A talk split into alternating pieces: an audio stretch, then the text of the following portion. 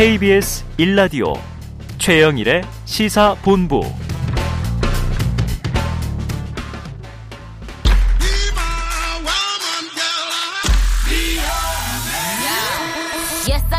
네, 인터넷에서 화제가 된 뉴스를 다뤄보는 스트릿 뉴스 파이터 시간입니다.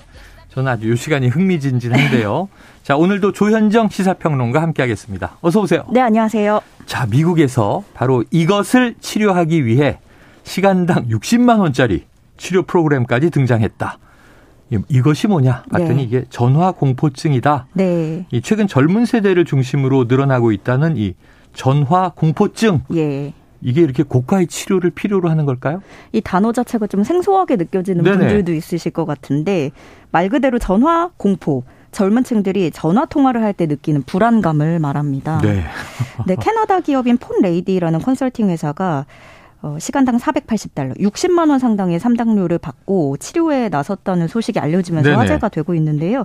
이 회사 대표인 메리 제인 폰 레이디는 이미 16년 전부터 전화공포증이 늘어나고 있다는 현상을 포착을 하고 이런 음. 서비스를 만들었다고 해요. 어, 오래됐네요. 네. 근데 이 회사의 주된 고객은 기업들입니다. 네. 그 직원들의 공포증을 좀 해결해 보려는 기업들을 대상으로 전화상으로 그 대화를 어떻게 하는지 그 요령을 가르쳐 주는 아, 거예요. 아, 예. 그래서 기업 워크숍의 경우에는 하루에 한 440만 원 정도 드는데 적지 않은 금액인데도 고객들의 음. 발걸음이 이어지고 있다고 합니다. 네. 컨설팅이 시작되면 직원들이 3일간 그 누구하고도 메시지나 전화를 주고받아서는 안 되고요. 처음 시작은 이제 가족이나 가까운 지인들부터 시작해서 전화를 거는 것부터 시도를 하게 된다고 합니다. 아. 약간 이해가 될 듯도 해요. 어. 저는 이제 전화 통화에 공포증 트라우마가 있는 분들이면 네. 예를 들면 콜센터라든가 네. 고객 상담하는 분들은 우리가 처음에 음. 누군가의 가족입니다. 여기나 네. 성희롱하지 마세요. 이렇게 경고 음. 메시지가 나오잖아요. 그런데 이 일반적인 경우에 왜 이렇게 전화를 두려워할까 생각해 봤더니 이 MZ 세대들은요. 네. 어려서부터 주로 스마트폰 메신저, 네. SNS 우리나라들도 무슨 톡으로 다 그렇죠. 얘기를 하다 보니까 그런 거 아니에요? 그러니까 사실 전화 통화를 많이 할 요인이 그 줄어들었죠. 네네네. 그래서 가령 한 20대 청년이 대답하기를 메신저 등으로 미리 전화하겠다라고 예고받은 전화가 아니라면 받지 않는다. 아, 어, 전화 통화는 일방적으로 들이닥치는 느낌이고 아. 어떤 목적으로 나에게 전화 걸었는지 모르기 때문에 마음의 준비가 안 된 상태에서 전화를 받는 게 어렵다. 또 다른 분은 20대 직장인인데요. 생각이 정리돼 있지 않은 상태에서 갑자기 받으면 머리가 하얘진다. 아. 전화를 걸 때는 그래서 이야기할 내용을 미리 적어 놓고 읽는다. 어. 라고 얘기를 했고요. 뭐 그 밖에도 여러 가지 이유가 있었는데 전화할 때 남이 통화 내용을 듣는 게 싫어서 밖으로 나가서 통화를 해야 되거나 음. 불필요한 인사치레를 해야 되거나 이런 게 불편한 게 많다. 얘기를 했고요. 사실 제가 전화 공포증이 심했었어요. 아 그래요? 네. 그러니까 이런 말이 유명해지기 전에 네네. 심했었는데, 그러니까 일단 준비되지 않은 상황이 되게 어려웠고. 음. 내 시간을 불쑥 침해받는 느낌? 아. 예, 왜냐면은 톡이나 이런 메신저 같은 경우에는 채팅창이라는 공간은 공유를 하지만 네네. 시간은 그 사람과 공유하지 않잖아요. 내가 나중에 답해도 되고 네, 덮어놔도 그러, 되고. 그러니까 당신 편한 시간, 나 편한 시간 이렇게 네네. 알아서 조율을 할 수 있는데 이게 또 이걸 이해하지 못하시는 분들은 왜 답을 안 해? 아, 그렇죠. 네. 특히 기성세대가 네, 빨리빨리 문화다 보니까. 네. 아니 왜 답을 빨리 안 해? 분명히 핸드폰 보고 있을 텐데 네네네. 왜 대답을 안 하는 거야 하면서 일금도 표시가 되잖아요. 네, 뭐 기분 나빠하시는 네. 분들도 있어서 거기서 좀 간극을 느끼기도 했었거든요. 음. 그래서 사실 저는 그래서 이 배달 앱이 나왔을 때 그게 좀 편했어요. 네네. 아무 말도 하지 않고 문 앞에까지 음식이 온다는 게 예, 예. 예, 입을 열 이유가 없으니까 그리고 그냥 필요 문 없으니까. 앞에 두고 가 주세요 이렇게 하면은 네. 또 벨도 안 누를 수 있으니까. 네. 근데 이거를 또 일종의 사회적 병폐라고 보는 시각도 네네. 있더라고요. 예전에는 왜 그 친구 집에 집 전화로 통화를 하면서 본인 소개를 하는 예절을 예. 배우기도 하고 전화와 익숙해졌다는 거죠. 그렇죠, 예, 그렇죠. 안녕하세요. 저 누구 친구 누군데요. 뭐 이거 연습하잖아요. 음. 근데 지금은 그럴 필요가 전혀 없어졌고 어, 그렇게 사회적으로 전화할 필요성이 줄어들었지만 직장에 들어가면 전화로 업무를 하는 경우가 여전히 많기 때문에 음. 아직은 전화와 익숙해지려는 노력이 필요하다라는 지적이 분명히 있습니다. 네. 자, 소통 방식의 변화다 이런 생각이 듭니다. 장점도 있고 분명히 또 단점도 있겠죠. 네. 하지만 또 필요한 소통이라면 전화로라도 할 수 있는 네. 긴급 소통들이 될 텐데 우리가 또 적응할 필요도 있겠죠. 치료까지 받아, 받아야 되는 시대다. 좀 놀랐습니다. 자, 이제 이틀밖에 남지 않은 2022년 이런 기록이 나왔어요. 인스타그램에서 가장 많은 좋아요를 기록한 게시물의 주인공 누굴까 했더니 바로 축구 선수 리오넬 메시. 네. 두둥. 두둥. 그 월드컵 우승 트로피를 들어올리면서 자축하는 모습입니다. 네. 아, 그냥 보기만 해도 기분이 좋아지고 그렇죠, 그렇죠. 예 그런 사진인데 인스타그램에서 역대 최다 좋아요를 받게 됐고요. 음. 마크 저커버그 메타 플랫폼 CEO는 자신의 페이스북 계정에 글을 올려서 리오넬 메시의 월드컵 게시물이 인스타그램 역사상 가장 많은 좋아요를 받았다라고 어. 썼고요.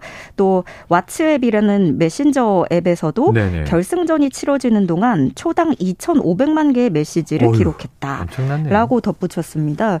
지금 제가 이 사진 게시물 확인해 보니까 좋아요 수가 7 7,395만 8천을 넘었어요. 네. 어제랑도 또 더 늘어나고 더 늘어나고 있는 상황인데 어제 여담으로 축구 선수 인스타그램이라고 하면 그 호날두 선수 빼놓을 수가 없거든요. 네, 그렇죠. 예, 일단 팔로워 수가 엄청 많고 5억이 네네. 넘고 어. 메시의 라이벌로 항상 여겨져 왔었기 그렇죠, 그렇죠. 때문에 또 상당히 본인이 업로드를 열심히 하는 편이기도 하고. 음. 근데 그래서 이제 메시가 우승한 이후에 하도 워낙에 라이벌로 거론이 됐었으니까. 네. 어, 호날두가 그렇게 인스타그램을 열심히 하더니 몇 시간째 안 올리고 있다. 아. 예, 메시가 우승한 게 배가 아픈가 보다. 아, 예. 지금 10시간째, 20시간째 안 올리고 있다. 뭐 이렇게 또 사람들이 또 조명을 해보기도 했었고요. 네. 그 메시의 우승컵 사진이 이번에 새로운 신기록이라고 한다면 음. 그럼 지금까지의 1위는 무엇이었을까? 아, 궁금하네요. 네, 무엇이었을까요? 누구였을까가 아니고? 네. 네. 누구가 아니에요. 어. 뭐, 어떻게 해석하기 나름인데 달걀 사진이에요. 달걀 사진? 네. 네. 정말 딱 그냥 달걀 하나 덩그러니 있는 사진인데 이게 좋아요 수가 5,873만을 넘었습니다, 호호. 지금. 이 계란의 사연은 이런데요. 그 카일리 제너라는 미국 탑스타가 있는데 음.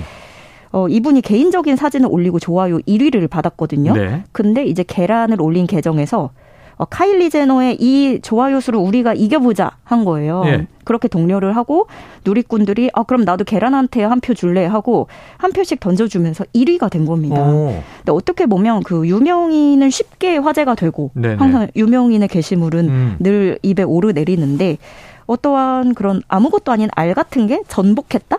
좀 이런 의미가 음. 있는 거죠. 어 그래서 나중에 밝혀지기로는 이 계정 운영자가 런던에서 활동하는 광고 전문가 크리스 아. 가플이라는 사람이었는데 네. 정신건강 관리에 대한 인식을 높이기 위한 캠페인이었던 것으로 밝혀졌습니다. 그래요. 그러니까 그런 의도에는 충분히 부합했다고 보여지거든요. 왜냐하면 그 좋아요 수에 신경을 쓰고 되게 네. 의기소침해지고 그래서 그 이제는 뭐 좋아요 수를 드러내지 않게 가릴 수 있는 장치도 생겼고 음. 사실 그걸 하다 보면 남하고 비교를 하게 되고 네. 좀 이런 병폐들이 있잖아요. 음. 그래서 어떤 혹자들은 또 달걀에는 성별과 인종, 종교가 없고 보편적이다. 또 이렇게 네네. 얘기를 하기도 했습니다. SNS 초창기에는 자기의 이제 프로필 사진을 올리지 않으면 네. 이렇게 그냥 빈 얼굴만 있어서 달걀이다 이렇게 아, 얘기를 하면서 네. 아이고 달걀인데 제가 팔로우를 왜 눌러요 이랬거든요. 아, 이게 또 철학적인 이유가 있었다 이런 생각이 드는데 저도 SNS 한번 달걀을 올려봐야 될 것 같습니다. 제가 눌러드릴게요. 네, 다음 이슈로 가보죠. 자, 아파트에서 뛰어내린 사람을 맨손으로 받아서 구해낸 경찰의 이야기. 야, 이건 정말 화제가 될 수밖에 없네요. 네, 지난 11일 오후 10시 50분쯤에 전북 전주의 한 아파트 베란다에서 30대 여성이 추락을 했는데요. 이를 두 손으로 받아내서 어. 목숨을 구한 일이 있었습니다. 이 영웅은 전북 전주 덕진경찰서 덕진지구대 소속 이진수 순경이었는데요. 네.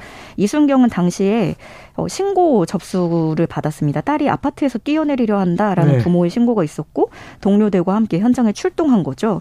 그 당시에 동료들과 소방관들이 먼저 아파트 3층으로 올라가서 A 씨를 통제하고 있었고 이순경은 만일의 사태에 대비해서 1층 화단에서 대기를 하고 있었는데 음. 그때 갑자기 A 씨가 베란다 난간을 넘어서 추락을 하게 된 아. 겁니다. 그래서 이걸 지켜보고 있다가 반사적으로 양손을 뻗어서 A 씨를 맨손으로 받아냈습니다. 네. 이순경 손에 맞고 바닥에 떨어진 A 씨는 다행히 가벼운 타박상을 입고 나서 네. 지금은 퇴원한 상태로 네. 알려졌고요. 네. 이순경은 순간적으로 몸이 반응했다. 내가 아니라도 거기 있는 모든 경찰이 다 똑같이 했을 것이다. A 씨가 가벼운 타박상만 입었다는 소식을 듣고 안심했다라고 밝혔고요. 네. 이순경도 구조 과정에서 오른쪽 어깨에 타박상을 입었다고 해요. 예, 예. 예, 치료를 받고 있는데 이걸 접한 누리꾼들은 이게 진짜 직업의식이다. 예, 음. 박수를 아끼지 않고 있고요. A씨에게는 뭔진 모르지만 괴로운 상태인가 본데 새 사람으로 꼭 살아주세요. 예, 격려도 보내고 어, 이순경에게는 항상 건강하시고 부상당하는 일 없으시길 응원을 보내고 네, 있습니다. 사람의 체중을 정말 밑에서, 3층 높이에서 네. 떨어지는 걸 받아냈다는 게 어, 경찰관도 굉장한 위험을 감수한 거예요. 네. 하지만 본능적으로 한 생명을 살려야겠다. 몸이 먼저 반응했다. 이게 이제 영웅들의 특성이죠. 몸이 먼저 반응했다. 생명을 구해야 한다는 사실 피하는 것도 또 본능일 수 있거든요. 아, 그런데 직업 의식이 네. 참 투철했다. 영웅이라고 불러도 손색이 없을 것 같습니다. 정말 또 떨어지신 여성분도 아. 정말 어찌 보면 이게 아까 글이 네. 새 사람으로 살아주세요. 네. 생명을 부여받은 거잖아요. 좀 새해를 맞아서 또 심기일전 해주셨으면 하는 또 격려를 드려봅니다. 자, 올해도 벌써 이제 오늘 지나면 딱 하루. 네. 오늘 반나절 갔는데 포함해야 이틀. 자, 한 해를 보내면서 각자 정리하고 싶은 것들 또 새해 소망들도 많이 있으실 거예요. 그래서 항상 새해 첫 아침 되면 네. 뭐 일출을 본다든가 음. 산에 올라가신다든가 네. 뭔가 이제 결의를 다지는 자기만의 행사를 하잖아요. 올해 새해 행사는 어떤 것들이 있습니까? 어, 먼저 우리나라에서 빼놓을 수 없는 게 제야의 종이죠. 아, 그러네요. 예. 그러네요. 어, 타종 행사에 이번에 참여하는 사람들이 눈에 띄는데요. 올해에는 월드컵에서 큰 인상을 남겼던 축구 선수 조규성을 야, 비롯해서 만점이죠. 네. 네. 또 여름 폭우 때 강남 순환도로에서 막힌 배수구를 뚫어서 시민들을 위험에서 구해준 네. 의인 최영진 씨 등이 참여합니다. 기억납니다. 네. 타종식에 참여하는 시민 대표는 국가대표로서 국위를 선양했거나 우리 이웃을 정의롭고 안전하게 지킨 인물이거나 음. 또 어려운 여건을 극복하고 자기 분야에서 성과를 낸 인물 등 일곱 개 분야에서 뽑았고요. 네. 올해 타종 행사는 보신각에서만 하는 게 아니라 광화문 광장, 동대문 디자인 플라자에서도 생중계를 아, 합니다. 중계 방식으로. 예, 왜냐하면 얼마 전에 안 좋은 일도 있었고 네네네. 그 코로나 이후에 3년 만에 열리는 행사이다 보니까 그 인파를 좀 분산하고 시민 안전을 확보하기 위한 방침입니다. 아, 안전 안전이 제일 중요 합니다. 네. 혹시 오늘 타종 행사에 가시는 분들 안전은 특히 유념하셔야 되고요. 네, 그래서 서울시는 이 각 장소에 330인치 스크린 전광판을 설치를 하고요. 네. 내일 오후 10시 50분 열리는 식전 행사부터 타종 행사 전체를 생중계하게 됩니다. 음. 이번에는 그 유튜버들도 포진이 돼요. 그래서 곳곳의 모습을 더 생생하게 전달하기 위해서 네. 국내 인기 유튜버 22명을 또 초빙을 해서 어. 어, 이분들이 또 전달을 하는 거죠. 네. 어, 유튜버 채널의 구독, 구독자 수를 다 합치면 2,100만 명이 넘는다고 해요. 네네. 어, 그리고 이제 행사 당일인 내일 오후 9시부터 다음 날 오전 1시 30분까지는 보신각 일대 차도를 전면 통제하게 되고요. 네. 31일 오후 11시부터 다음 날 오전 1시 사이에 지하철은 1호선 종강역을 무정차 통과한다는 점도 네. 꼭 기억을 해 주시기 바랍니다. 그래요. 어, 해넘이 해돋이 보러 가는 분들도 계실 텐데 날씨는 좋은데 중국발 미세먼지 때문에 수도권에서는 특히 좀 시야를 가릴 수 있다고 하더라고요. 야, 이거 좀 아쉬운데요. 네. 그래서 그러면은 몇 시에 볼 수 있느냐 보면은 한국천문연구원에 따르면 서울의 일출 예상 시각은 오전 7시 47분입니다. 음. 그리고 정동진이 있는 강원도 강릉은 7시 40분, 부산은 7시 32분에 일출을 볼 수 있습니다. 네. 벌써 일출 얘기를 하게 되는 게 네, 네, 새로운데 올 한해도 모두 고생 많으셨습니다. 그래요. 해는 매일 지고 또 뜨지만 그래도 또 감회가 그렇지 네. 않죠? 내일 마지막 일몰 서해에서 전 강화도에서 본 일몰이 그렇게 기억에 남고요. 음, 네. 또 일출은 역시 동해에서 보는 게 제 맛이긴 한데 서울에 계신 분들은 남산에도 오르시고 혹은 뭐 자기 집 옥상에서 네. 보셔도 되고. 네, 전 집이 제일 좋더라고요. 아, 집이 그렇죠 요즘 네. 이불 밖은 위험해. 네. 알겠습니다. 오늘 아주 흥미진진한 소식들 많이 들었습니다. 지금까지 조현정 시사평론가였습니다. 고맙습니다. 네, 고맙습니다. 네.